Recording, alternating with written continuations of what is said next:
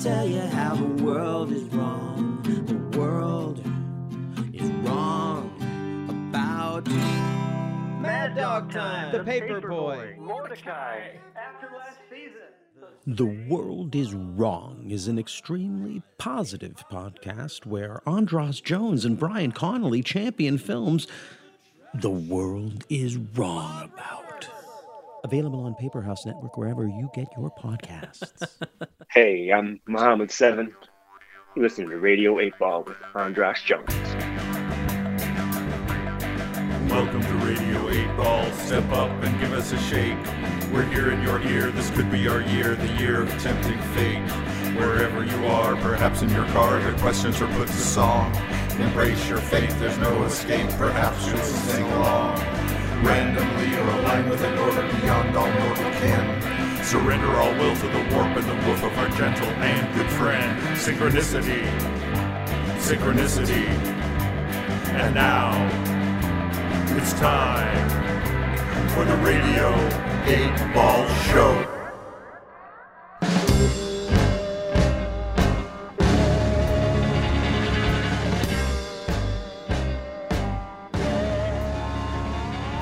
Welcome to the Radio 8 Ball Show. I'm your host, Andras Jones, and this is the show where we answer questions by picking songs at random and interpreting those randomly chosen songs as the answers to the questions, like picking musical tarot cards. This is Radio 8 Ball Season 3 The Appening. Appening. Appening. Appening. Appening. Appening. Appening. Appening.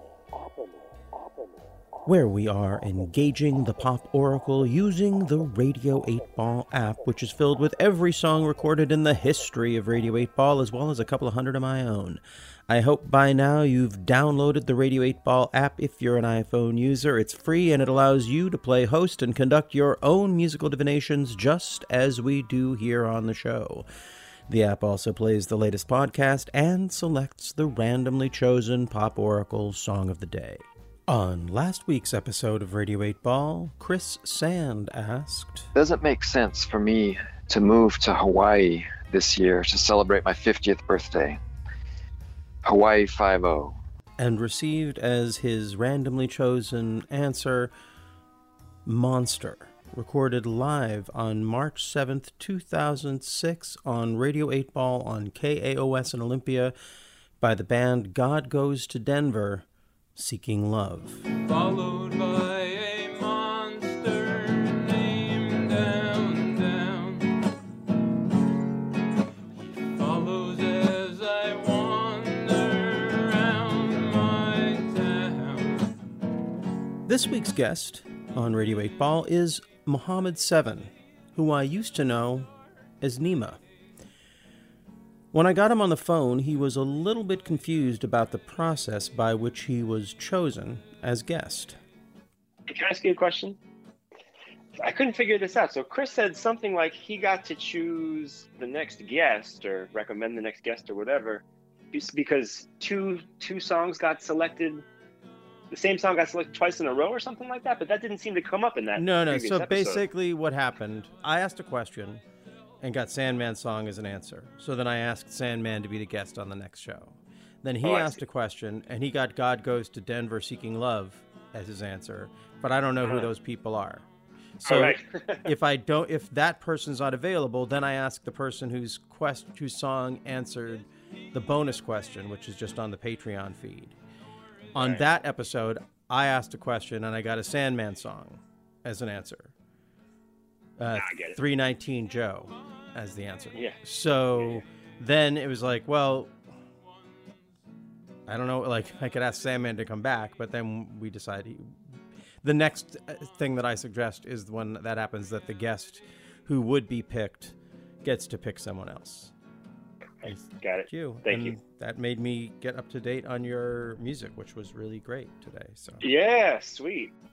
this is a great episode, and it ends up going into some territory based upon Muhammad's personal experience with me that I feel is worth giving some context to. I won't spoil the revelations of our conversation, but at one point, we ended up discussing my mental health as being a strength I possess when it comes to my confidence as an artist and as a performer. In the episode, I credit my dream psychologist father, Richard M. Jones, with cultivating this confidence in me at a young age. As synchronicity would have it, as I was editing and ruminating on this episode, I saw that the long awaited cinematic adaptation of The Trial of the Chicago Seven was being released this week. Writer director Aaron Sorkin does about as good a job as you could expect from a Hollywood movie capturing the story of the U.S. government's attempt to charge a disparate group of activists, including Tom Hayden and Rennie Davis of the Students for a Democratic Society, or SDS, Abbie Hoffman and Jerry Rubin of the Youth International Party, or Yippies, Bobby Seale of the Black Panthers, and activists David Dellinger, John Froines, and Lee Weiner, with conspiring to start a riot at the Democratic National Convention in Chicago, 1968. I definitely recommend the film. And I encourage anyone who is interested in knowing more about the events it covers to seek out documentaries and books on the actual events. As good a movie as it is, no movie can tell the whole truth about anything as complex as the anti war movement in the 1960s and the U.S. government's overzealous overreaction to it.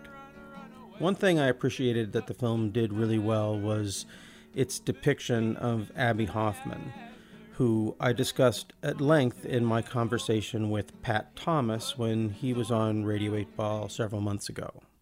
People like Abbie Hoffman and Jerry Rubin were so recognizable over like a three or four year period that they might be just cruising through Greenwich Village, let's say 1971, and some redneck just comes up and punches them in the face, right? Because they anti, you know, they think those guys are anti-American.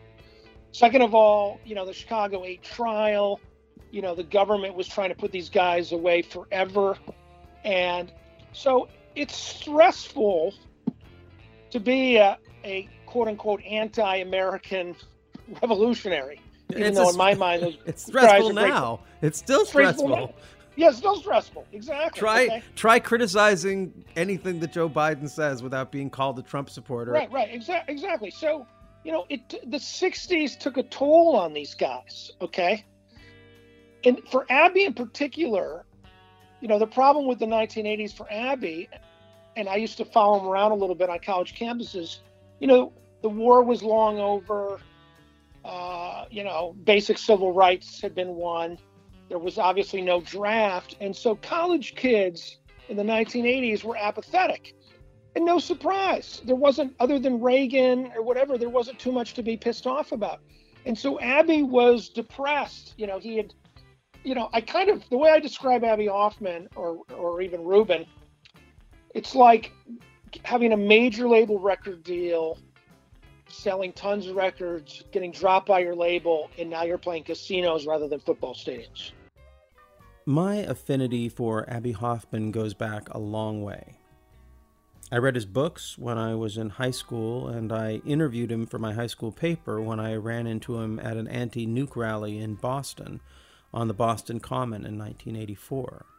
But it goes back even further than that, because my father was Abbie Hoffman's psychological counselor and professor at Brandeis when Abbie was attending college there in the late 50s.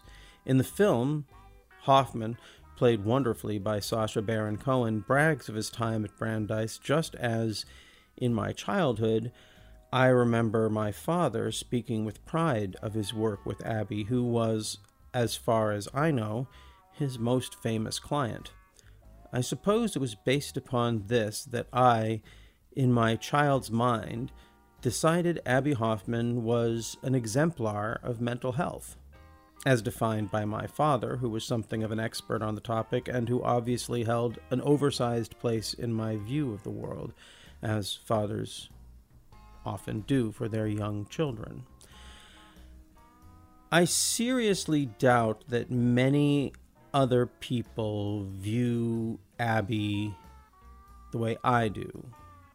He was best known as a kind of clown prince and provocateur by those who respected him, and as a rude and disgusting traitor by those who didn't. But I don't think anyone else ever grew up thinking of him as the most mentally healthy man in America, which is kind of how I've always viewed him. Perhaps this is why I still refuse to accept his suicide in 1989 at face value. I'm not saying that suicide is proof of mental weakness or disease, but neither am I saying that a determination of suicide is necessarily to be believed when its target is a radical activist who pissed off a lot of people in a life devoted not only to justice, but to mocking injustice. I'm happy to report that Sorkin's and Baron Cohen's rendering of Hoffman on film hews much closer to the way I have always seen him than any reporting on or previous depictions of Abbie that I have seen on film and in media. My already strong respect for both these artists has only grown after seeing this film, although I wonder if those who were more closely aligned with Hoffman's partner in Revolution, Jerry Rubin, may feel differently, as Rubin is portrayed as something of a stoned buffoon by Jeremy Strong in the film. For more on Jerry Rubin, I recommend checking out Pat Thomas's book, Did It From Yippie to Yuppie Jerry Rubin, an American Revolutionary. And also check out Pat's appearance on Radio 8 Ball in a previous episode, and I will provide the link in the show notes to hear him talk about mostly Abbie Hoffman. Now, if you are a follower of Radio 8 Ball, that means that in some abstract sense, you are also a tangential student of my father's, since his educational philosophy informs this format. This makes you, in an even more abstract sense, fellow classmates with Abbie Hoffman in a class in which we are all clowns, or fools if you find the word clown to be distasteful.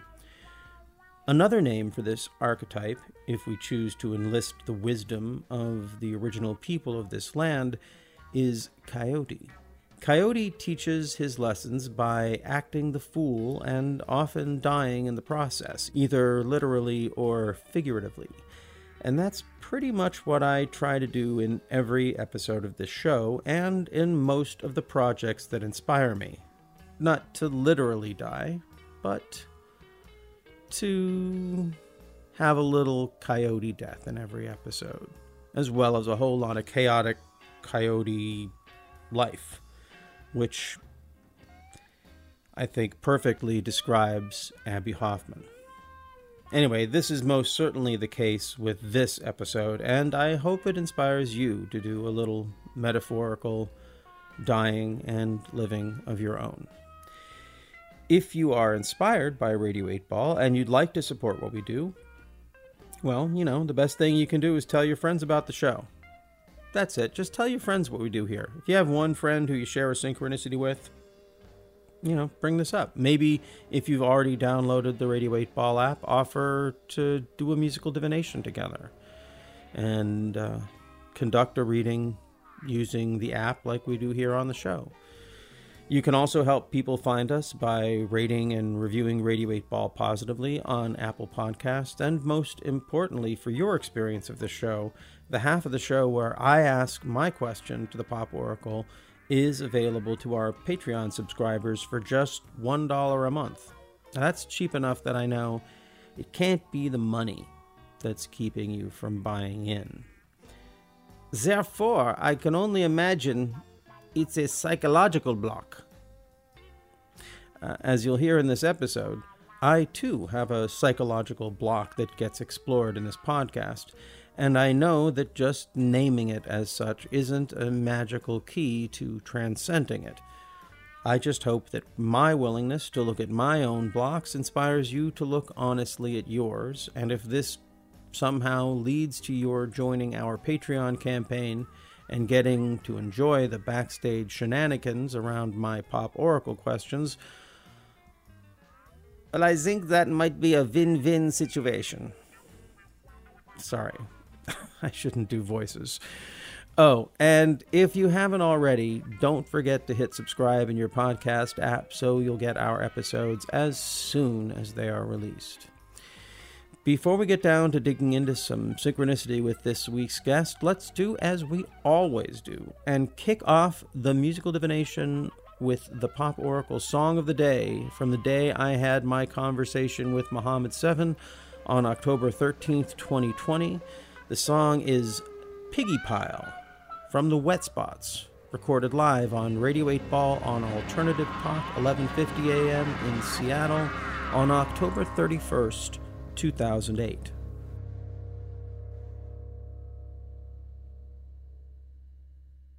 Okay. All right. This song requires a touch of explanation. We use a term in it that I think is a Canadian term. In Canada, or, it may just be something that our friend Mr. Quigley made up. In Canada, we use the term piggy pile sometimes when we're talking about uh, a cuddle puddle or an orgy for anyone over 40. So when we say piggy pile in this song, we're referring to an orgy. I don't know if that answers your question right there. Two, one, two, three.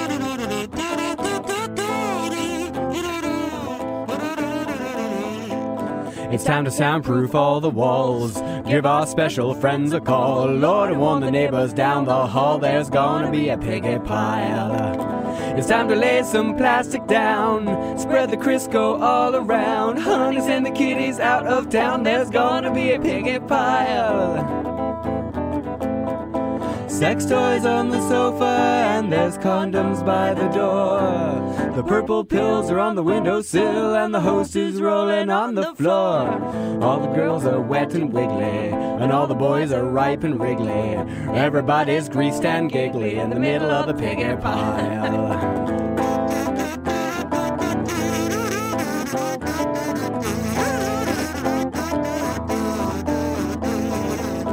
Leave your trousers on the chair. Woo! Dig those sexy underwear. I say, who does your pubic hair? You're styling up the piggy pile. Well, listen up, honey, you're in luck, cause you can either make it with Sue or Chuck. Everybody's gonna find a friend down at the piggy pile. There's room for everybody, and there's no need to be shy. It's a potluck party for the very naughty, so grab a big piece of your favorite pie. All the girls are wet and wiggly, and all the boys are ripe and wriggly. Guess where I found Mr. Quigley? At the bottom of the piggy pile.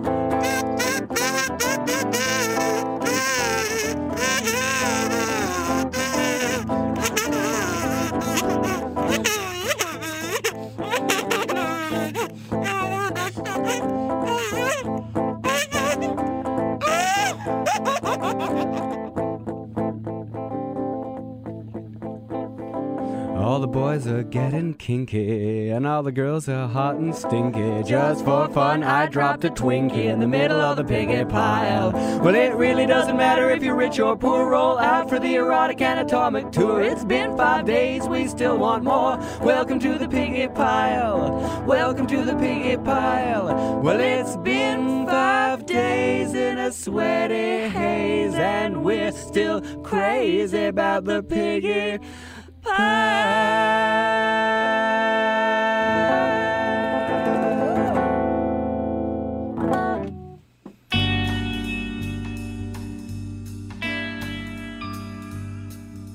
And here we are on October 13th, 2020, talking to a man who I am getting to know as Muhammad Seven, coming in for our friend Chris Sand, and a man who I know uh, knew, knew under another name in another life. Welcome to Radio 8 Ball, Mr. Seven. Thank you, Andra. Yes, we got to know each other in Olympia, Washington. But you are now in Boston, Massachusetts. Or are you in Boston or in the surrounding area? No, I'm in Boston. I'm in Dorchester. Okay. Uh, almost, almost hit the Boston accent there. There was a little bit I of the Boston on the door, but you got a full Chester on the end. There was no Chester. yeah, I got a real mixed up accent for sure. yeah. So I guess since you're here on behalf of Chris Sand, why don't you tell us a little bit about how you know Chris and what your relationship is to him since he suggested you as his alternate for this episode?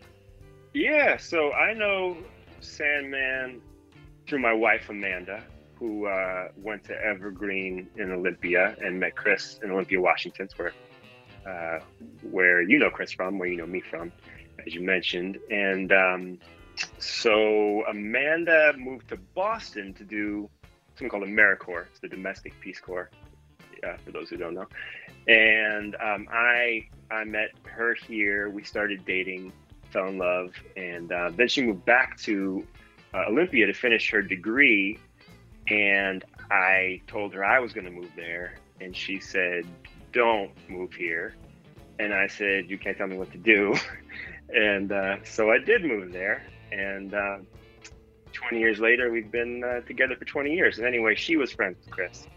I met Chris through her, and um, like you, at this point, I've now toured with him, and you know, been been real real close friends. We we talk most days, so it's a nice relationship. Really, you talk almost every day? We do. Wow. Yeah, yeah. He's he's um he's my best friend. Wow, that's uh, that's great. You know, I mean, I feel like I talk to Chris a lot, but every day, that's Yeah. that's that's a commitment to friendship. So. Yeah. Woohoo. Well, you, know, certainly I- can speak to. You you pay, you picked the right guy because you could probably. It's almost like having Chris here if you're that wound up in each other's psyches. it's kind of true. See, the thing is also, so from my work, I am uh, like the custodian of a ground, like a public park. So I spend almost my whole day alone. I have a lot of opportunities to, you know, talk on the phone while I do my work. So that that makes our our daily call pretty easy on my end. What uh, do you mind telling us? What park you are the custodian of? Like what? What describing the situation? Yeah, I'm a gardener and uh, the shop steward at the Arnold Arboretum of Harvard University, 280 acre arboretum in Jamaica Plain in Boston. Wow, nice. hmm 13 years. Yeah. Would you say that you have a green thumb? I would not. I'm the only person with no horticultural background on a team of horticulturists. Um, so I would say that I know almost nothing about plants. Well, I think you're probably just being humble. They wouldn't keep you around for 13 years if you were killing all the every plant you touched. Oh no, I'm serious. I don't touch plants. That's the thing. I handle garbage. Um, like I pick up the garbage, uh, I repairs. I build and rebuild the benches, graffiti, and I'm also so the shop steward is sort of the liaison to the union on the crew. My background's in labor history and social movements, so I'm actually perfectly uh, situated for my job as the as the union steward, which is a completely unpaid job. So basically, I am qualified for the job I don't get paid for, and unqualified for the job that I do get paid for. That's that sounds uh, that sounds strangely perfect. It, it is for my life. It's it's about right for my life. In a very different way, I feel like my life is set up similarly. Like, Huh? How's that? oh, I, well, I don't want to go. Like, just like it's just full of paradoxes. Like, Yeah. I can do this thing because of this other thing, but this other thing doesn't even really make sense. Like you could never reverse engineer my life, or it's not like for you. Uh-huh. It's like you couldn't. You have to just sort of like. I guess if you're walking a true path, then you find eventually find yourself in this place of paradox where if it all works, it all works in a way that is so organic to your life that it's not like you could someone you could say, well, if you want to set up yourself so that you could do this, you should Right. become a you should work in an arboretum picking up trash. Yeah. No, I love it. I mean, it reminds me a little bit of improv, like yes and. Yeah. Like living the life of yes and. You just Absolutely. Keep, you know, keep saying yes, and then try to have that lead you someplace that you know that's good for you. You wind up with a bunch of, you know, you wind up with a good life. I think in the end, right? You wind up having said yes to a lot of things, and some of those things, maybe you got burned from saying yes to, but you wouldn't have gotten the, all the, all the beauty of it if you hadn't. Oh yeah, absolutely. Yeah, that's I, I I 100% agree. You're you're a, an ideal uh, participant in Radio 8 Ball because we are a fully yes and oh, when at its best, we're a yes and uh, practice. So let's talk. So that's uh, that's your day job Mhm. and your, I guess, day calling as the shop steward. But you're also a musician performing as Muhammad Seven and the Spring. Yes. And we're going to play some of your music going out at the end of the podcast.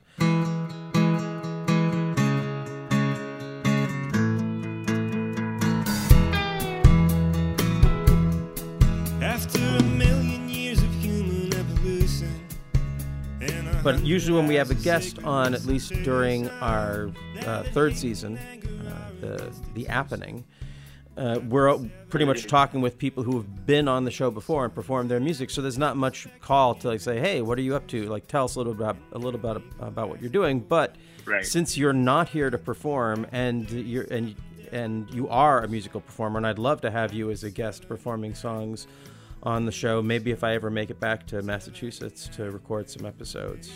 Be great. But uh, yeah, so this I, I'm listening to this record, which is called. Is it just called Muhammad Seven in the Spring? It, it's self-titled. Yeah. Yeah, it's such an it's so uh, so beautifully produced and so well written. I'm so I'm really kind of blown away by it. Do you want to tell us a little bit about the background of this record? I I'll provide the link to check it out. You can find it on Spotify. I highly recommend it. It's it's a it starts out weirdly unassuming, but once you get into the meat of it, it's an overwhelming work. It really is. Uh, I'm so impressed. Uh, th- that sounds condescending. I'm yeah. I'm no, I'm no, blown it, it really doesn't actually. I'm uh, I'm uh, humbled and, and touched. Thank you. Uh, so, but uh, so is this a who's in the band? What's the story with Muhammad Seven in the Spring? Yeah, so at present we're an Americana five piece. Um, another of my closest friends of 20 years is my lead guitar player. Um, and then uh, I have a harmony vocalist who plays fiddle, um, uh, Valerie Sussman, Pat Musari's on the lead guitars, Clark Goodpaster on drums, uh, and uh, Jose Downs on bass. So, um, you know, we're sort of a, a rock and roll setup, an Americana band. Uh, the album you're listening to, which we made about two years ago, we were a three piece at that point. I had a different harmony vocalist, Kelly Joe Reed, uh, a beloved friend, and uh, and Pat at that point, my lead guitar player, was playing bass. So a lot of those artists uh, that you're hearing on the record are hired guns. Um, just in, in terrifically talented people. Uh, mandolin and, and uh, banjo player from my favorite Boston band, Honeysuckle. I got really lucky with uh, the talent that I got on that album. But um, we had just gotten together that year, and you know we could have made a stripped down sort of folk album with just harmonies and guitar and bass. But I wanted to get to show, you know, sort of a dress for the job that you want situation. I, I want I wanted to show what I could do both as a stripped down folk act, which some of those songs are are like that, um, you know, and as sort of a, a full on uh, rock band, and and the sort of poppier side. There's a, a couple of songs that that that straddle, I think, genres from country to folk to pop to to rock and blues. So, um, so the band's gone through that transformation, and I did make one other album. Uh, my prior album was just as Muhammad Seven solo record uh, that I made entirely on my iPhone six. Um, uh, after getting married, having my son, I had it was actually just after touring with Chris ten years ago. I had this wealth. Basically, touring with him was a profound experience for me, and I had been a musician since I was 14. But at 30, when I toured with him, it just leveled up my confidence. You know, we played 30 shows from Boston to Spokane. And by show 15, I had really changed as a performer, as an artist, and believed in myself in a way that I had never been able to before. And, you know, being all those hours in the truck with him were like a masterclass for me uh, in songwriting and stage performance. So I had I, my songs really leveled up from that experience, and I really wanted to record them, but I was a new dad, and there, you know, no money, no time. So in the end, I made them on GarageBand for iOS, um, almost all of it studio instruments, and uh, was proud of it. And you know, I got on um, PRI's The World with that album, which was way more attention than I, you know, had expected to get. And that amount of encouragement leveled my songwriting up like several rungs for me. And all of a sudden, I wasn't just writing stuff that I thought was better, I was writing stuff that I felt really proud of. So, what you're listening to on the album is the first round of material that, you know, that I ever really, I think, believed in in my life and felt like I could stand by. So, I'm glad I spoke to you. Yeah, and uh, I also know the the string arrangements are really beautiful on at least uh, uh, what is it, Sour Cherries? Is that the one? Sour Cherries, yeah. That's Yeah. the great Claire Claire Ghost of the band Paper Citizen, uh, arranging and playing the violin part. Mhm. Gorgeous, gorgeous. Thank you. I, I now this is all you know. This sort of just first impressions because I was really just listening to it today, and I, I, I, I feel a little bit embarrassed that I haven't checked it out in the past, but I'll uh, I'll get over that and just talk about it as I as it's coming at me. One thing that really struck me, uh, the in in the middle of this record, between Manifesto, 79 Revelations, and Sour Cherries, I almost had the feeling like I was like it was a concept record. I could it, it, Uh-huh. they really flow together in a way, particularly 79 Revelations and Sour Cherries, where I was I thought I was still listening to 79 Revelations when I was two thirds of the way into Sour Cherries. and that's one of the things that I love from people don't make albums as really in the same way that I I tried to or try to when I do. And Absolutely. it's something that I really respect. Was that an intent was that intentional? Uh, it was abs- it, I love that you picked up on that. Um, making an album that was an album was so important to me. You know, I mean, it's like the generation that we grew up in, and before, so much of the way you related to music had to do with the context of each track in a work that was a communication of information and emotion uh, by the artist. And I, you know, in this moment right now, where, you know, for example, my producer, Colin Fleming, who you mentioned the production, which I agree is terrific. He's uh, so wonderful, guy out of Berkeley, um, and a drummer. He did the drumming on that record as well. Um, uh, oh, I lost my train of thought because I started talking about Colin. Uh, what was it? Oh, uh, the making an album. Yeah, Colin had had thought at first maybe we should just make an EP, and I just couldn't settle. I couldn't. I couldn't square. I couldn't. I couldn't accept the idea of making an EP. It's like it wasn't enough time to tell a story in my mind, and that's what I wanted to do. So glad you had that experience. Yeah, yeah. I uh, I really hope people check this record out. It's gorgeous. And again, like I said, strangely unassuming. Like the first two, you say it's like an Americana record. Yeah. And the first two or three songs, I definitely felt like, oh, I'm, I could. This could be a Jackson Browne record. This is Yeah. great. And but it didn't. Like I did. It didn't. Maybe I'll go back to it now, and I'll be like, oh, okay, yeah. There's a lot more going on here than I thought but it sort of it just crept up on me and then i'm halfway into the record and all of a sudden the like just the imagery gets gets intense and personal it's a really it's um some sometimes songs they're just you know the lyrics feel like lyrics and then sometimes they feel like someone is pouring themselves in uh, themselves into you in a very personal way and uh, you know it, is that was that intentional with this record? And i'm so again i really hope that you if you're listening to this that you'll check it out because we're talking about music you can't hear. Maybe i'll, I'll try and drop some of it in as we're talking about it. But um but was that intentional that you start you tried to start off sort of easy and then work people into the more storytelling aspect of the record or is that just the way i experienced it It's a good question. Um, not that was not exactly intentional. Song order really mattered to me. That's definitely true. And Colin and I picked through, you know, 25 different songs to pick those 10. Um, but but uh, but you, the exp- I'm it's really cool to hear that you had that experience. The, so the middle three songs that you're describing, it's interesting. It's 79 Revelations, Manifesto, and Sour Cherries. Those three in particular. Manifesto is a song that you'll play at the end of this episode, I think. And that is a song. That's the song that you know, well, our people generally are, are really enjoying our live show these days. It actually was really hard to get shut down by COVID because we had just hit that stride as a band where you know from the start people were enjoying our shows and saying nice things but we had just hit that stride where people would come up to us with a tone in their voice. Like they had clearly felt like they had just been a part of something special. And that meant so much to us. And then right at that moment basically after a few of those shows we, we had to stop. But anyway one of the shows that always oh, i'm sorry one of the songs that always really hits people is my song manifesto which is a fight song um, and it's a fight song about being an immigrant. And oftentimes, people I've had people come up to me after after the show and say, I, I like uh, this couple that I know came up to me one time. One of them said, "I wanted to cry after that song," and the other one said, "I wanted to scream after that song." And I started thinking, "Oh, maybe I should invite people to cry and scream during this song."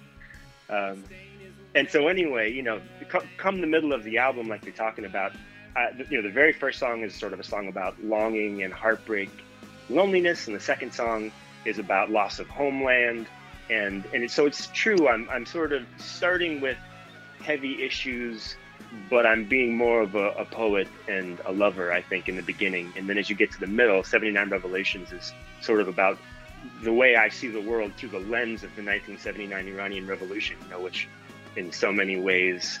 Um, you know, dictated the, the conditions of my life. And then, you know, Manifesto, the fight song, and then Sour Cherries, which um, is a song about an Iranian family immigrating to Los Angeles uh, after the. So anyway, it's then I get into like you're talking about the more specific imagery, and uh, yeah, so it's cool that you had that experience. Makes sense though. So uh, it'd be great if we were here to, just to talk about your music, but we are here to discuss Chris Sand's reading from last week, and it was a rich and potent reading. Uh, It was. He asked about whether he should move to Hawaii. He got this song "Monster" from uh, "God Goes to Denver Seeking Love," a band who I don't know who they are, and I'm pretty sure they made up that name in the studio. Yeah, Yeah. yeah. So even they aren't sure who they are. so uh, I I did. Uh, so I, I want to talk a little about that reading. One thing I wanted to sort of preface it with: there's another sort of uber synchronicity going on in that the when Sandman was on the show last time, it was because in the previous show his song "Lowercase Blues" came up as the answer to my question Right.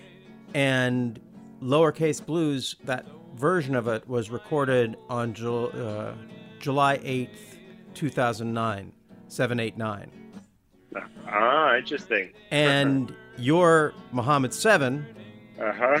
this is radio 8, Eight. ball and then you have the song called 79 revelations That's right. so there's just this 789 eh, oh and then th- that whole lowercase blues led to a discussion about codes and so that's where my mind i guess maybe that's where my mind is a little bit around all of this Hmm. and so we have the, again this re- repetition of 7 8 7 9 i don't know i don't know what it means but i just wanted to throw it out there because i guess we take yes and even uh, m- even more literally, I say yes and to things I don't even understand yet. I say yes and first.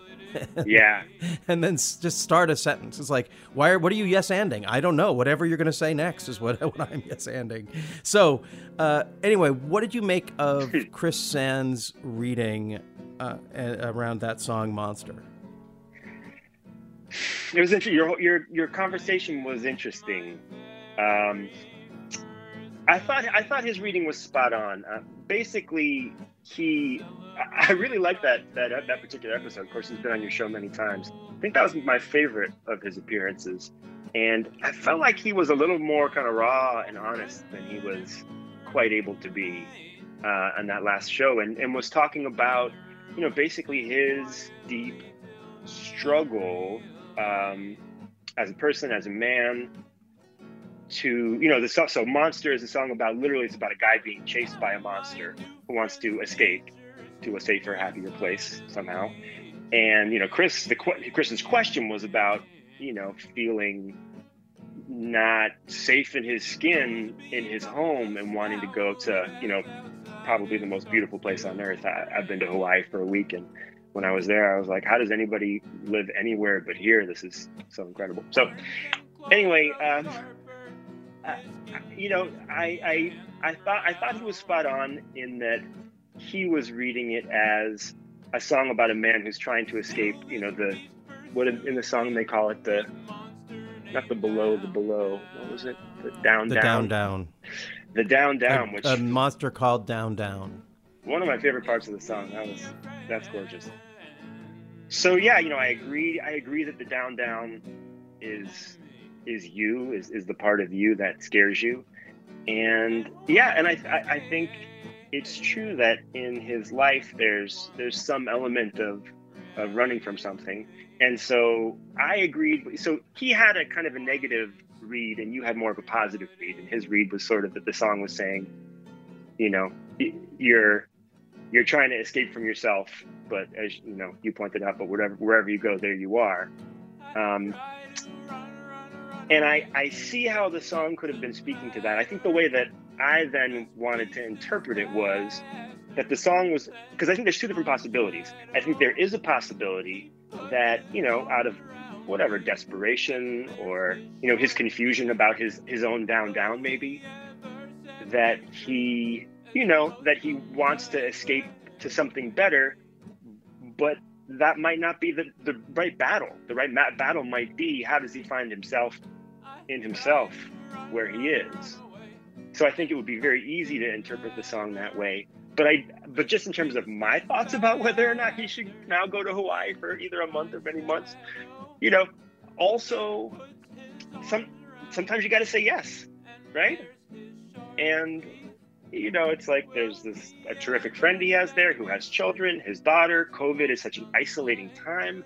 It's like sometimes you throw caution to the wind and end up in a in a paradise with dear friends, and it's the best decision you ever made. So, so I guess I felt like the song was reminding him of that piece of work that he needs to do, regardless of the decision that he makes. Yeah, yeah. We're in agreement on that. I, I Yeah. the the part that I think it got bogged down in, and this happens, is because he had one question that he want that he had two questions he wanted to ask, and he a- the one he asked was not the one that he kept in, interpreting Right, the, the answer true. for, Right. and as I said on that episode, particularly because he made that change influenced by something I had said before the show. I felt like I I wanted I, if it was someone in general I, I I'm I'm very yes and to like yeah these answer can answer multiple questions. You could have write down eight questions. I've done that for a show where I wrote down eight questions and picked one of the eight that I was going to ask, but Yeah. then went through afterwards and been like, well, yeah, but it answers this one in this way, and it answers this one in this way, and it answers, you know, so, uh, so there, it's pretty infinite in terms of what you can do with it. But I did think, what did you? Well, I guess I wanted to ask you, what did you think about that conversation about is Donald Trump the Antichrist? Right. and that song monster as the answer to that question because it's, it's a different totally different reading same song different reading It's funny to me. It wasn't a different reading because to me those are those two questions are two sides of the same question. Because, so I think I think he is not misinterpreting, but to to, to say that Trump. So sort of you could say, but for the second question, you might say that he's saying Trump is the monster that he's running from in some way, and I think um, I think he's running from something, whether there's Trump or not. You know, like his struggle as a man, as an artist, as a person in this world, as a, as a raised poor Catholic man, um, you know, who has faced an attitude from the world his whole life that has said, you know, your life doesn't matter, life of poor people doesn't matter, and um, and and he's so as a result, he spent his life having to fight to prove to himself and maybe prove to the world that he does matter. And Uh, I think he has proved to the world that he matters, but I think he still hasn't proved it to himself. And so I think Trump as the monster is sort of superimposed over the earlier monster and the ongoing monster of of what he's running from. So to me, the the question about should I go to Hawaii or not is, is just the the the day side of the night question about Trump. Got it. Cool. Cool. I don't know if that made sense. Um, it makes yeah, it makes sense, and it's going to make more sense when I get you know I, I listen to these over and over, so everything makes sense. Actually, it, it's that's the crazy thing about this process. Like we say this stuff and we forget that we said it, Uh-huh. and then but it that's the great thing about recording is that it the recording captures it exactly as it was in that moment, with and, and I mean this like we could be the smartest, wisest, most knowledgeable, intelligent people doing this, and yet we are entirely ignorant of the of the context of the moment that we're. Well, I wouldn't say we're entirely. We're almost entirely ignorant of the context that this moment is happening in. We're distracted with each other and this, and maybe slightly aware of world events, but whatever else is happening right now, even in the buildings that we're in, if we're both in buildings, we're just totally ignorant to. But the thing about synchronicity is that we can be sure of is that this moment, it's like that William Blake thing of in a grain of sand, the whole, all, a whole, you know, multiple universes can exist in a grain of sand. Just like that, in one of these readings, whatever we're doing here is reflecting that context. So when you uh-huh. ask me if I understand what what you said, I mean, even if I understood what you said, I still there's no way I could really understand what it is in context. Uh-huh. And I'm on, I'm partly saying this to you, and I'm also partly trying to say this. I was trying to remind the listeners to this show that your listening is a participation. That by Uh-huh. listening to this, you become a part of that context that we're ignorant of, but very honestly reflecting because of our ignorance. If you can yes and that, you'll get a lot more out of the show. So uh, let's let's move on here to the song of the day, which All right. is a great one.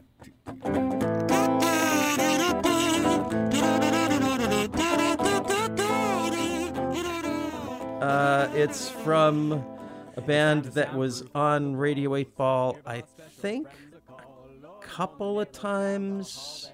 Yeah, I think they were on a couple times. And they are called the Wet Spots.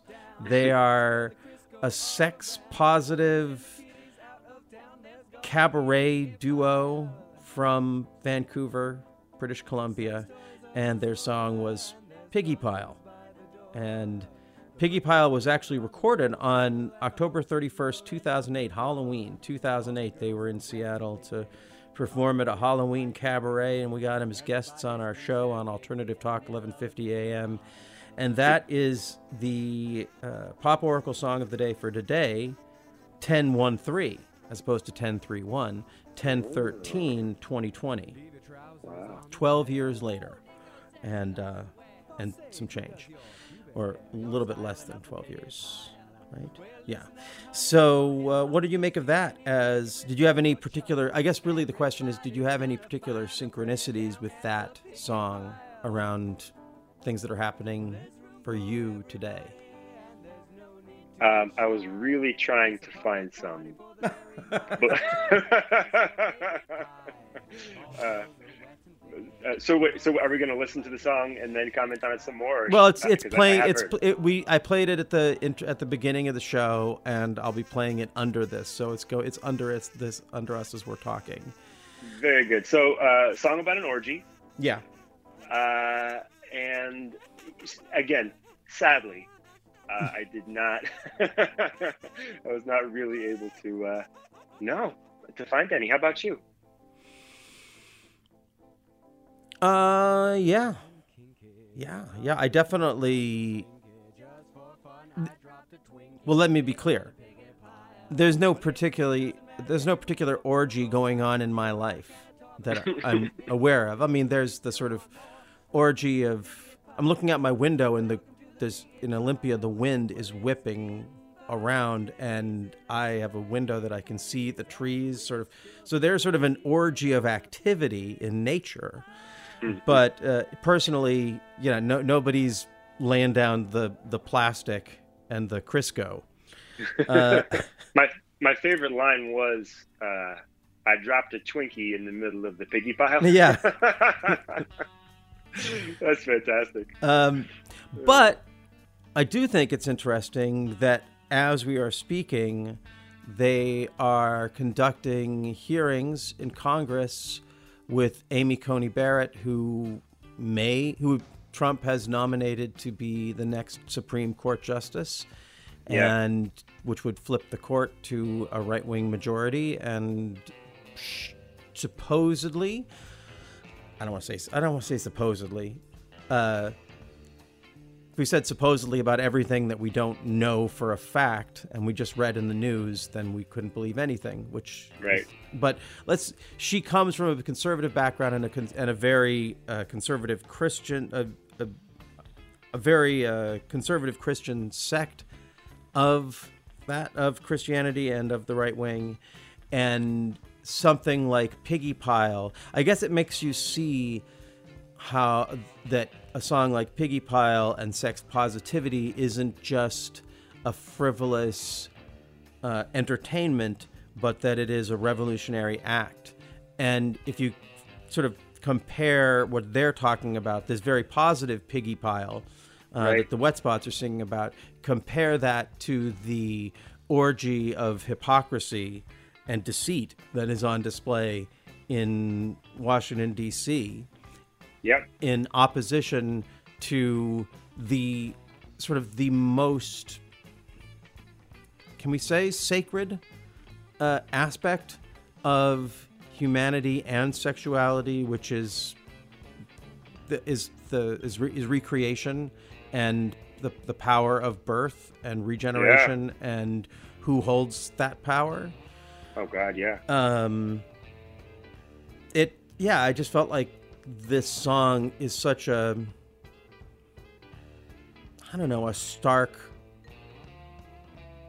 uh, rebuttal to what's going on in the culture at large and so that I like that take. hit me Yeah, Yeah, yeah. I like that take. And actually, you've reminded me that there was an orgy in my day uh, in the form of a podcast, another podcast called Bunga Bunga. Is this on your radar? oh the wait the wait because bunga bunga is an or, that's the italian orgies right Yeah. So actually, so Chris and I, he texted me this morning. Today, episode final episode eight is out. I got him into this.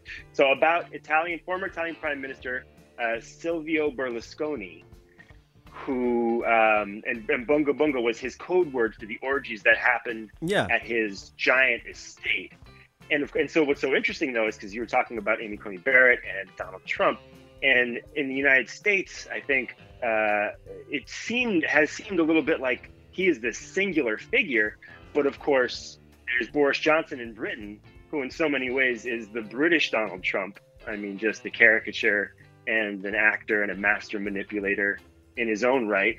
And but even more similar to Trump is, it turns out, Silvio Berlusconi.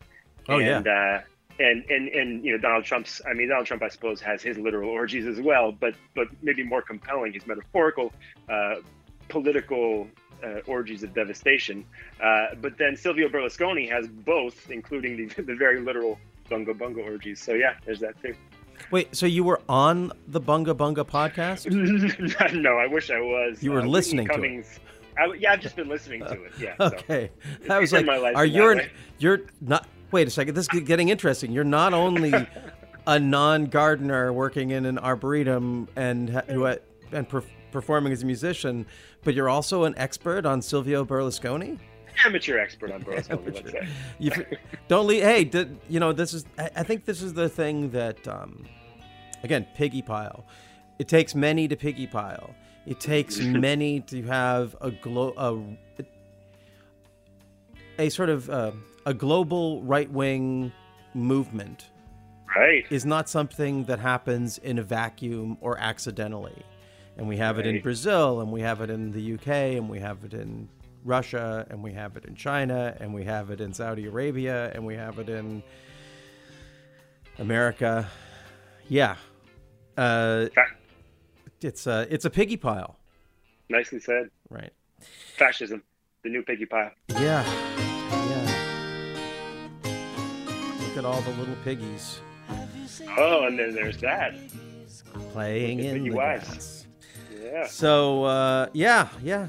Who knew? Who knew when you when we played this song at the beginning of this episode and you heard that and you I'm talking to the listeners there. If you're you were you listen to this and you're like ah ah ah, what are they gonna make of this? It's gonna be a bunch of dirty jokes. You had no idea that within that seemingly frivolous song contains the seeds of both our revolution and our imprisonment. Think about it, folks. Oh, got me fired up. So, uh, well, I hope we're, we got you fired up because it is now time for you, Muhammad Seven, to approach the Pop Oracle. This is the first time we've had you. It's, I'm so embarrassed that we have not had you on the show before, but that's something we're going to correct. But this is your first time on the show ask, asking a question to the Pop Oracle, and I can't wait to hear what it is. Do you have the Radio 8 Ball app at the ready? Um, I do have it. Let me open it. That's such good comedy. I think I'm just going to leave it in. Sorry, I. Uh, No, that was tried to- great.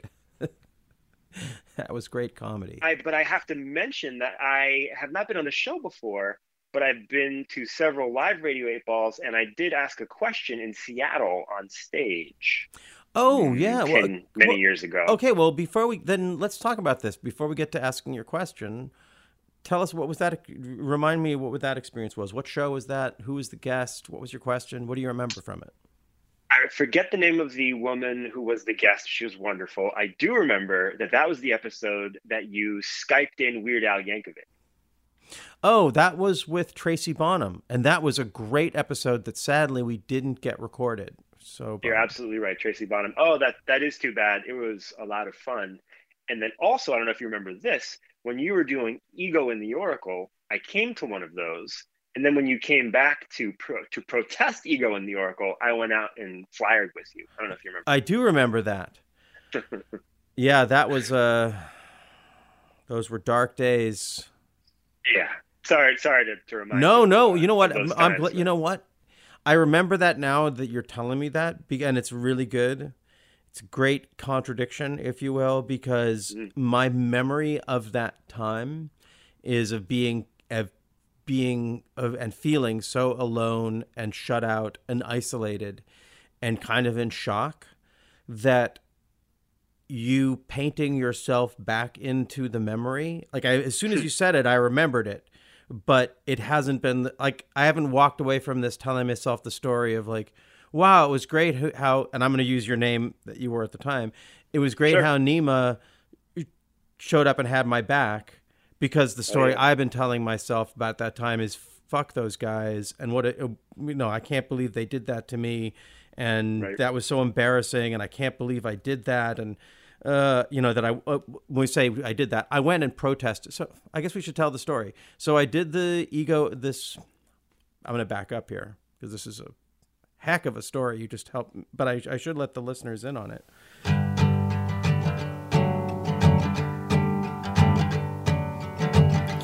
I got a question for the oracle.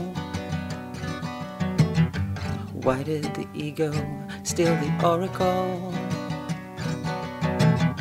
Yeah, I got a question, a serious, sincere question. Why did the ego steal the oracle? She ain't mine, but she sure ain't his. And Big Jim's giving me the biz. Why did the ego steal the oracle? I'm making something out of nothing, it's true. I guess that's what a wounded poet's gonna do to you. If there's something that I want you to know, I just put on a little show for you. And if there's gotta be a fight, I'm gonna cry like a baby, gonna cry like a baby, and with all my might. Cause if there's gotta be a fight, I know that I gotta beat you, but I'd so much rather meet you in a better light. If there's gotta be a fight, we're better than this. We're better than this. Yeah.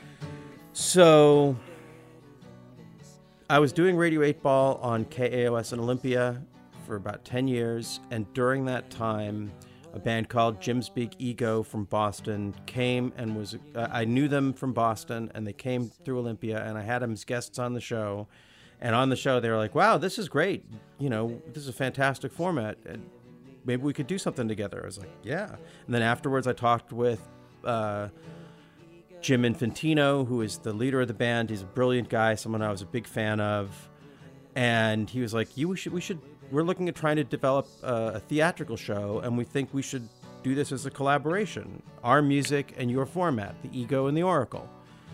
And I thought that was great, and so we did that, and we did it in Boston, three shows in Cambridge, and then three shows in Seattle, and then I came back to do some shows in Boston with them, and they decided they didn't want to do it with me anymore, and they stopped. They they basically stole the format and tried to do it all on their own, and this brings us up up to date in the story. Then, uh, when that happened, I was in Boston for the show, so I showed up for the show and I protested. I handed out flyers before saying that they stole the ego stole the oracle.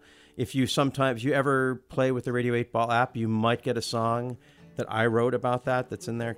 And anyway, okay, now the audience is caught up to speed and my story to myself about that time was I was so fucked over and alone and embarrassed about doing that that I didn't remember. We, I mean honestly, correct? Were you the only one who was there with me, or was did anyone Yeah. else? Yeah. So you don't It was just me. remember the person who stood by. It's it's a it's a really damning psychological. I mean, it makes sense. I would never blame someone for this if it was someone else, but it's Yeah. hard not to blame myself for painting out the positives of a story like that when that would be so good more than being grateful to you it would have it would be so generous to my own psyche to Right. remember the good part of that story Yeah. which i'm so Right. grateful to you for reminding me even as grateful as i was for you to be there and this time i will not forget because i recorded it and so i will listen to this over and over again and i'll remember it so I uh, have a cra- yeah I have a crazy final bit of uh, information to tell you, which is that I actually I wrote a song after that. I never told you called "Ego Stole the Oracle." really And it was, mhm, and it was, you know, this is still for me because I, you know, kind of blossomed as a songwriter relatively late. This was in a period where my songwriting skills were not terrific. So partly I never told you because I don't think it's a very good song, but I did write a song about it and uh, worked hard on the song. It- I was, uh, I was also moved by the experience, both of how much I enjoyed before it, had turned bad, how much I enjoyed the Ego and the Oracle show, and then uh, you know, just it was good to be good to be in uh, in league with you, trying to take back you know what was stolen from you. Yeah, thank you so much for like I, I I'm I hope at the like in the moment I was present, even though I obviously I walked away from it really rattled. But uh thank you. You're welcome. Yeah. Yeah. Uh, and I'd love to hear that song. And so that was a big detour. I'm really glad. Wait, so you, so you, uh, uh, actually, I want us to dig in, into it a little bit more. So you were, it in the order of things, it would have been that you were at the Ego and the Oracle show, and then you were at the Ego and the Oracle protest, Right. and then you were at years later you would have been like 2010 probably Exactly. you would have been in seattle to see the episode we did with tracy bonham and where where weird al yankovic was the was the guest do you remember what your question was I don't. oh was it a good experience though It was great. I had a lot of fun. That was a great show. I remember the women who were at that show were so emotional uh, about being around Tracy she had such Mhm. a powerful effect on uh, some of the, I guess, women who had sort of grown up with her music. And uh, Sure. She was a powerhouse. yeah. Yeah. Okay. Well, now let's get to your powerhouse of a question. Your fir- second time being on the Radio 8 Ball show. That's First time being recorded for the Radio 8 Ball show. Okay, so I go ahead and tap ask the pop oracle and then ask my question. How will I learn deep in my bones that the universe loves me more than it hates me? And now, give it a shake. All right.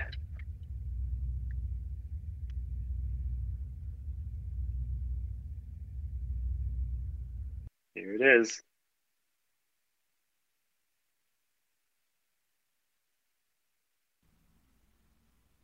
What is it? Oh, I'm sorry. I got distracted listening to the song. It's uh, The Girl with the Denim Eyes by All Day Sucker. Oh, yeah. That's great. I would be scared. I would be terrified if I couldn't be near the girl with the denim eyes. I remember all my life the first time I set eyes on you. You answered a prayer. You were serenity. I surrendered any hope of ever giving up on you. You had me right where I never knew I could be. I would be scared. I would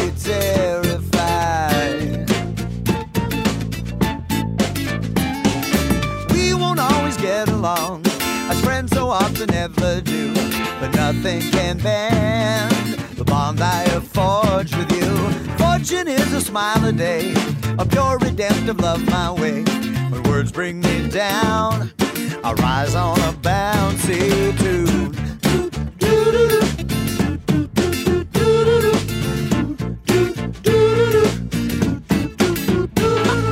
I would be scared. I would be terrified. The denim eyes. I would be scared, and it would be justified. Couldn't be near the girl with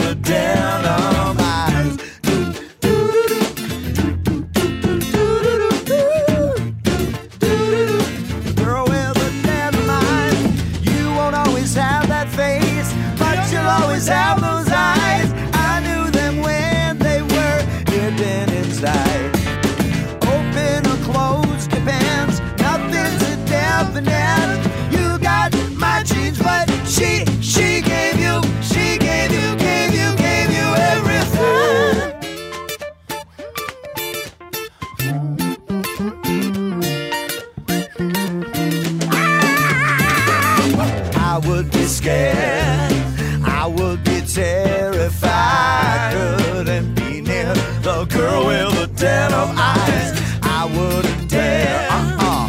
I wouldn't terrify that I'd be with the girl with the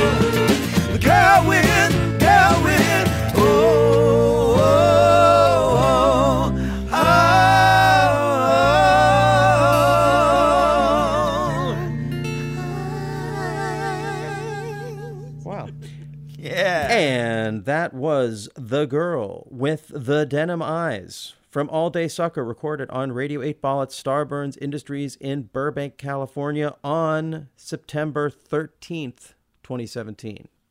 Not, uh, we're now, this is, again, this is October 13th. So this is the next, we have a 31 and two 13s lining up uh, for you uh, numbers uh, noticers. And that was the answer to Muhammad Seven's question. Let me bring it up here. How will I learn that the universe loves me more than it hates me? And a profound question from a profound fella. and what did you make of that? Uh, what, what answer did you get out of that terrific song? Wow. So first of all, that is a terrific song. I've never heard it. Um, and what's interesting, actually, on first blush is uh, the way that song made me feel felt like the answer to my question it, on its own. Yeah. The song song has such a such a friendly confidence to it. And the question is about my deepest insecurity. Uh, and it's funny because the song is about, I- guess, literally the the narrative of the song is is is a is about you know I'd be I would be scared I would be terrified if I couldn't be near the girl with the denim eyes. It, it, it is this this character exploring at some level their own insecurity, but their their tone about it and their take on it is just seems so sort of fearless and uh, and natural. Yeah. Uh, I want to let you talk about it a little bit more because I know a lot about this band and about this song. So I have I have some information I'll share with you. But is there anything else for, that you took from it personally as far as the answer to your question? Yeah. Um, I'll say a few more things. So, um, well, for, I'm really curious to know what it what what you think they mean by the girl with the denim eyes because that is I really like that sort of the it's the hook of the song. Um, I, I don't feel like I really understand what that means, but it's it's certainly evocative. Um, so the part about I'd be I would be scared, I would be terrified. It, it's like I think that really sums up the emotion of my question, which is you know it's like why do I why do I struggle to know? I, I know intellectually that the universe sort of loves me and doesn't hate me. You know this I think is also tied into my stage fright, which I have, and you know I mean it's like through performance I get over, but um, you know my early experience not not radically unlike Chris actually um, you know as a person who was raised poor in my earliest years in particular you know my early experience was that the the world I mean so many of us have some version of this but but that the world uh, didn't care whether I lived or died. And so the way that I've carried that and you know worked on it and tried to tried to translate it into something else and tried to understand something different. And at this point I I know for sure that that's not true but still deep inside me I can't lose the traces of it. And uh, you know, nothing can bend the bond I've forged with you. That line really stood out. You know that's I'm a parent I have a 7 year old and that is your hope as a parent is that you you lay down that kind of confidence and security in your child so they feel like nothing can bend the bond I've forged with you. And, you know, I was very close to my mother. My father, uh, you know, left our family when I was about a year old. So I, I have less of that security with him there. And I think those are the kinds of things at the root of my, my, whatever you want to call my relationship with the universe. Well, you uh, you found your way to the the the actual the literal meaning of this song again because I I know the the songwriter uh, Morty Coyle is his name is the the singer and uh, the writer of most of the lyrics for the band All Day Sucker. His name already uh, it- like Wow, Morty Coyle. Yeah. That's incredible. so uh but the song girl with the the girl with the denim eyes is about his daughter who transformed his life Oh, wow. So- yeah, well, that makes sense. that line you've got my genes but she gave you everything and Yes. there it's a so he and the so the mother and the father in this story are divorced and uh but he's one of those people some people parenthood I- i think parenthood transforms everyone on Yeah. the inside, but some people it's so radical how much it transforms them on the outside That's that right. everyone in their life is just was like, oh, well, that's this person before and after that. And this song is feels like a song that's very much a, a written by someone who's in the middle of experiencing that transformation on the internal Mm. level, sharing it in song, and then the song becomes more powerful because over time you look back and you're like, he's lived it. Like he laid it down in that song. He said this, and you look at this guy and he he's live he lives it. In fact, uh, people who who are familiar with the show and have listened to all the episodes will know that Morty Coyle, with the last time he was on, he was talking a lot about how he and his daughter have this Instagram feed called "Be and Daddy Cartoons," and every morning they they started this when school was going on. Now they just go out to the car and do it. But bef- while they were waiting to for her to go into school, they would sing along with some song uh, that uh, that they had practiced and film it. And uh, his daughter's a great singer, and he's a great great singer. And so I, I- I guess all of that informs my experience of that song every time I hear it. That's why I kind of wanted to withhold that information just a little bit more for the song to really just be what you were making of it. But I think it's really beautiful that you found your way to the father child relationship because Yeah. that's what the song's about. That's really cool.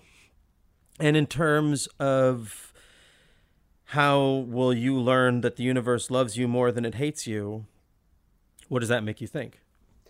Well, I mean, it's interesting. So it's true that it's my first big transformation in life came before parenthood. It came in my late twenties when I, and- you know, it was sort of right before that trip with Sandman, that where I transformed as an artist.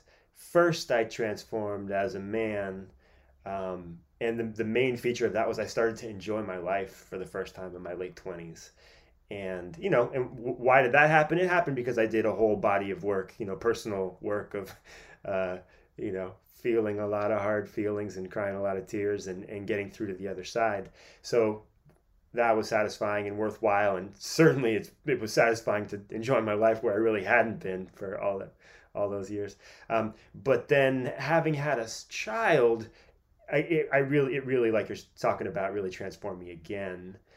Um, and a lot of times when I think about this question and I think about that that deep in that that that earliest you know elemental insecurity that I have, um, his presence in my life, um, it, it's like it's kind of like a kryptonite. And there's I'm not sure what it is if it's you know to love somebody so deeply and unconditionally what that ends up telling you about yourself it could be that part of it. Sometimes I wonder if it's that because he's here, I feel like there's not room for me to have that doubt because it's not fair for me to communicate that doubt to him. If that makes sense? Yeah. I just want to share. I'm not quite sure how this fits, but I feel like it does. So, my father, his father left him and his mother when he was about one years old, one year old. And I know that for him, it's something that he expressed a feeling of worry. In fact, I, it's funny. I feel like he expressed it to me, but it's he actually wrote about it in his book, The Dream Poet, which he wrote a lot of when I was, a, you know, just being born, and my brother and my mother was pregnant with my brother, and so he wrote a lot about his insecurities about becoming a father, um, as someone who didn't know his father, and he was a psychologist too, so he was also you know acutely aware of all of these dynamics. Um and w- and I lost him. He died when I was pretty young in my 20s Wow. and I just, I guess basically in my life, the experience of, I guess, what I call his ghost and his continued impact on my life and the sort of the intimacy of that relationship, even though he's gone, Yeah. is one of those things that I guess sort of like you showing up at the protest. It's like he spent his life worrying that he wasn't going to be a good enough father because his father wasn't around and then when he has not been able to be around, he's been the best father I could have hoped for. In Hmm. not because he because he was a bad guy to have around, but just because that's the way it's been and because I've had to I guess we've never I guess when your dad's a ghost, you never have to fight again. Um With him? you with mean? him. Like we've never had an argument in my Yeah. as an as adults. I have Yeah. always felt like he has always had my back in everything, in ways that I wouldn't necessarily if he was around. I guess the I guess that's the paradox is that the thing we worry about, even Yeah. if it comes to pass, the universe loves you, right? Even in the worst case scenario, which this my my situation in life with my father is from his standpoint probably a worst case scenario as someone who worried that he wouldn't be able to be a good enough father and then he absolutely wasn't able to be because he hasn't been able to be around for most of it but Right. even in spite of that he still ended up not like the fear didn't come to pass Right. the worst case scenario came to pass but whatever you thought it meant whatever he thought it meant didn't come to pass So this is so interesting because it's so you talking about your father is making me so it's making me realize two things. One is that my deep insecurity ultimately has to do with a fear of not belonging. You know, as an immigrant being here, um, you know, outside of my community, um, that you know that plus poverty, I think it's like has that that is the crux of that early feeling. It's like, do I belong anywhere? Are my people anywhere? And thinking about your music, and I was actually wanted to tell, to tell this story that um, I I love your music. I don't know if you know that. I think I've told you many times, but um, in particular, uh, "Curmudgeon for All Seasons." I have been obsessed with over the course of the last 20 years. I don't know if you know that. No i didn't know that Oh yeah, I really love that record, and um, and for a couple of years I was busking in the Boston subways, and one of the songs in my rotation was Three Day Weekend. oh wow I would cover Three Day Weekend, and in that song, there's the terrific line that I think stays with me more than any other. If I was half the man that came before me, I think I'd probably be half the man that stands before you, and if he was here, he'd probably disagree with me. yeah So I feel like in your music, part of what I love about it is that this this one of my deepest insecurities. I actually don't feel like I see it there, and I don't know if you have that experience, but I, th- that particular struggle. You know, you have different insecurities, but that particular struggle f- for belonging or that sense of of not knowing, I don't feel that with you. hmm At least not in the music.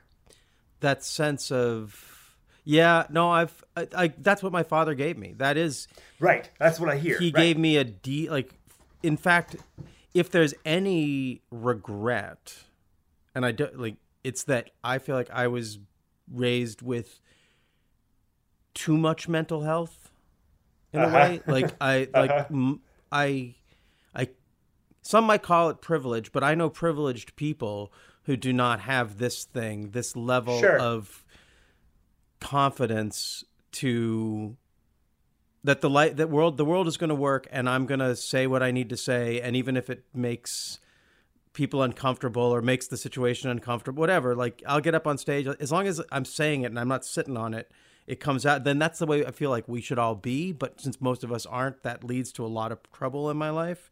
But i feel like i got and my i i it was i think a conflict between my mother and my father that she wanted me to be more realistic and my father wanted me to be mentally healthy Yeah. as a child and so yeah so i do have a an insane amount of uh, or I don't know. It's weird. Sane, insane. Words like that. I have a. I've. Right. I have a, an amount of confidence in what in my work and in what I do that definitely comes off to some people as arrogance, and Right. maybe it is, uh, but uh, it's. I'm not faking it. I'm genuinely that arrogant. Well, uh, is that arrogance though? I mean, I think arrogance is the feeling that you're better than somebody else. Yeah. I think that's different than a confidence in in knowing that you belong. I think those are different things. I don't.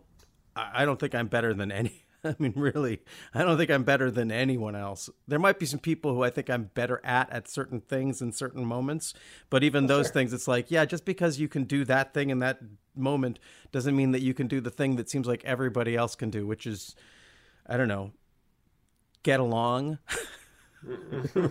get. And maybe Yeah. that's just a weird projection, but yeah, no, I, I, I, I get the distinction, and it's one I've tried to explain to people, and when I Uh-huh. do, they just say, "That goddamn, that's arrogant." You'd explain that Well, to me.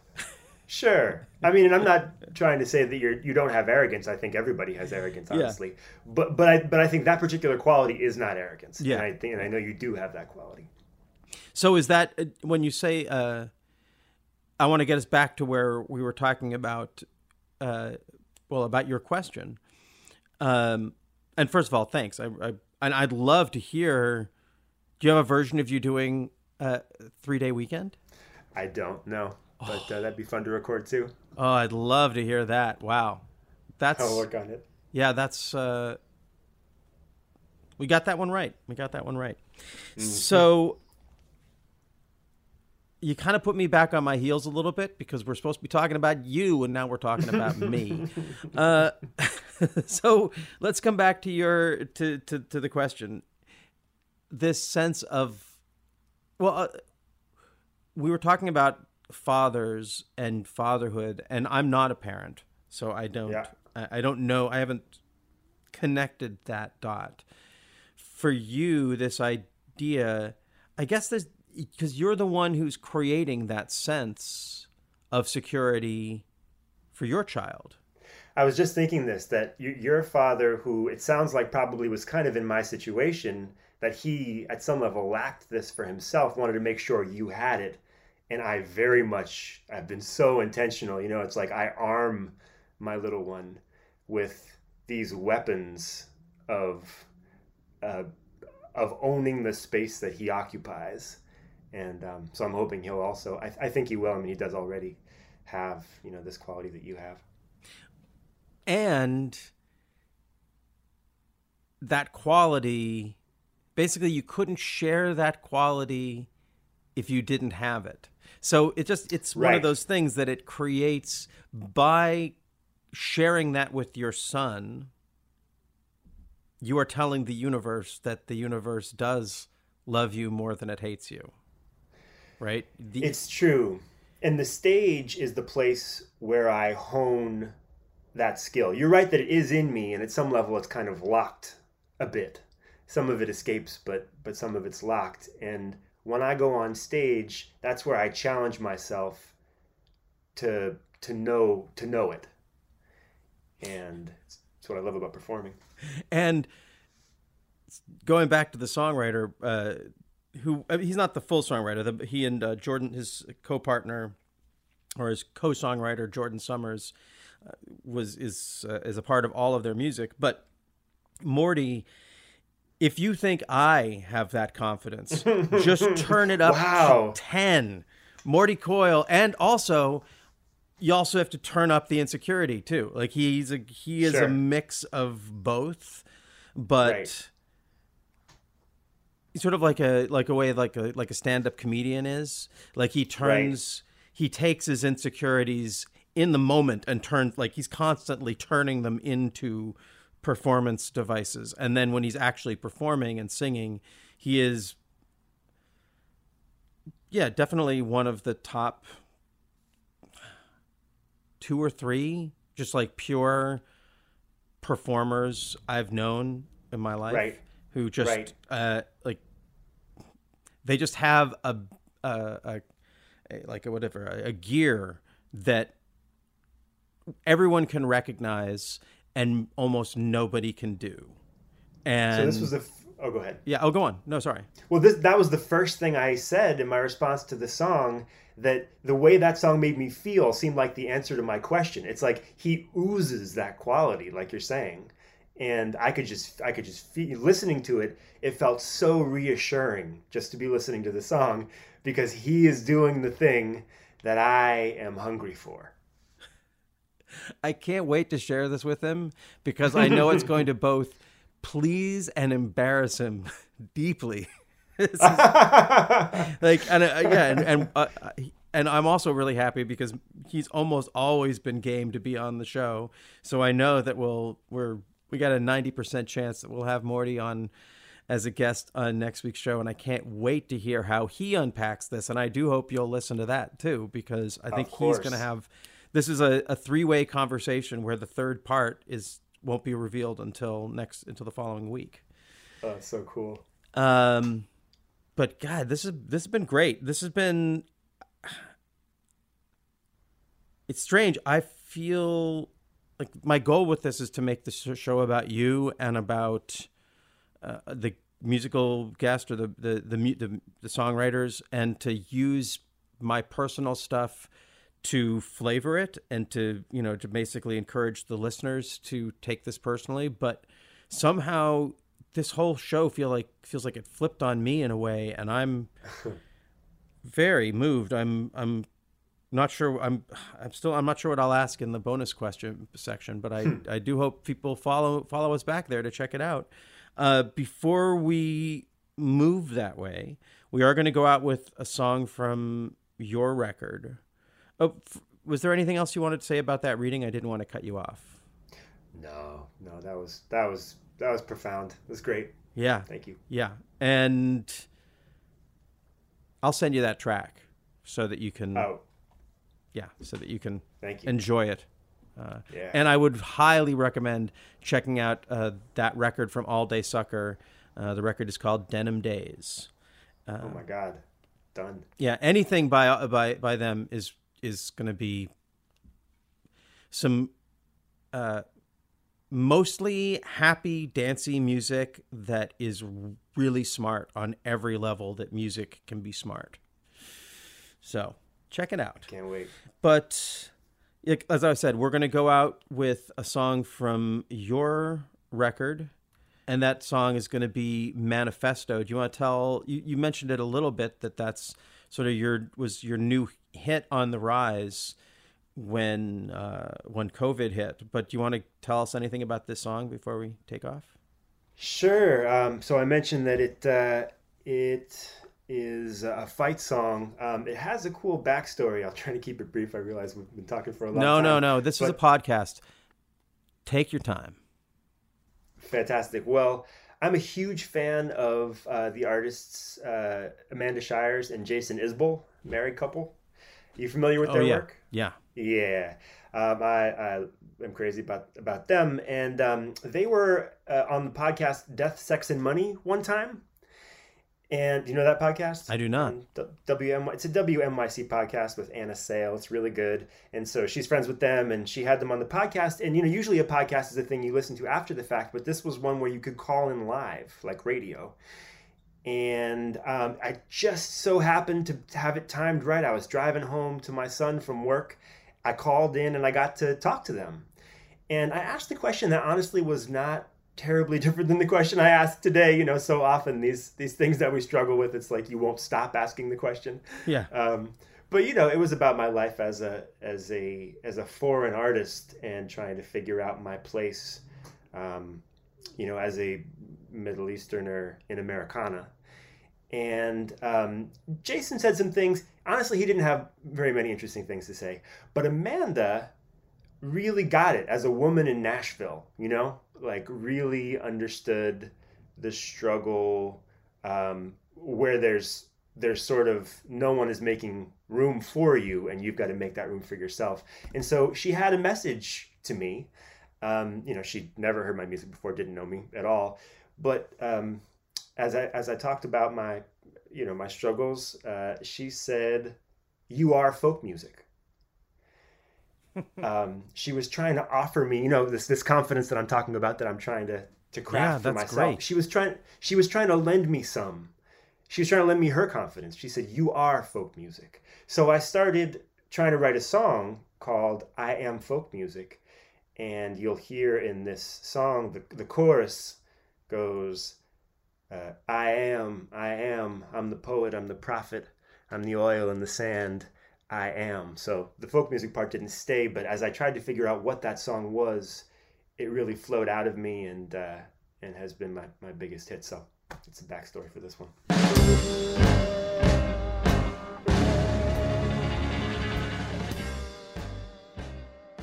Thank you for giving your attention and intention to this episode of Radio 8 Ball Season 3, The Appening with our guest Muhammad Seven. Please remember to subscribe to Radio 8 Ball in your podcast app, and if you like the show, please help other people find us by rating and reviewing Radio 8 Ball positively. If you tell your synchronicity story, I'll read it on the show. Of course, we encourage you to download the Radio 8 Ball app from the iTunes App Store. And finally, I do hope you'll join our Patreon campaign and follow us backstage for my Pop Oracle reading, where I asked, How can I remember the good parts of sad stories? The Patreon link is in the show notes. We're going to go out with Muhammad Seven and The Spring doing their song Manifesto. And with that, I'm out. Until next time, I'm your host, Andras Jones, wishing you lots of spine tingling synchronicities, connections with the natural world, and all the inspiration you can handle. Next time they ask you where you're from, you tell them I'm from every goddamn place you're crushing with your thumb. Next time they ask what kind of name, you tell them it's the kind you're scared of, but I'll say it just the same. And if they wonder who you are, well, this time don't say nothing, you just pick up your guitar. I am, I am, I'm the poet, I'm the prophet, I'm the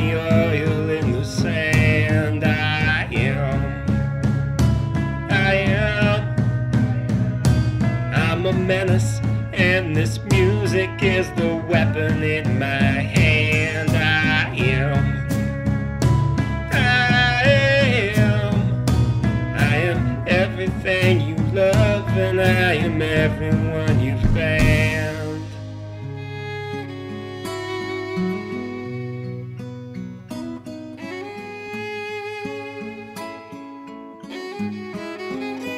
Next time you speak, don't bite your tongue. You can't let them keep pretending that they're deaf and that you're dumb. Sometimes the truth will make them mad. If they don't wanna hear it, well, that's just too fucking bad. And if they make your words a crime, write your manifesto the fabric of their minds. I am, I am, I'm a decorated sergeant in the army of the damned. I am, I am, I'm the seventh son of Abraham, no ordinary lamb.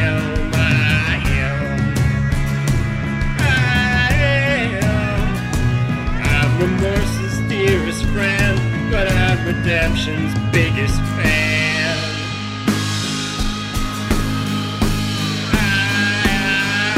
I am the people, these are my demands. All my life they told me, son, we make the rules. Know your station, we don't suffer fools.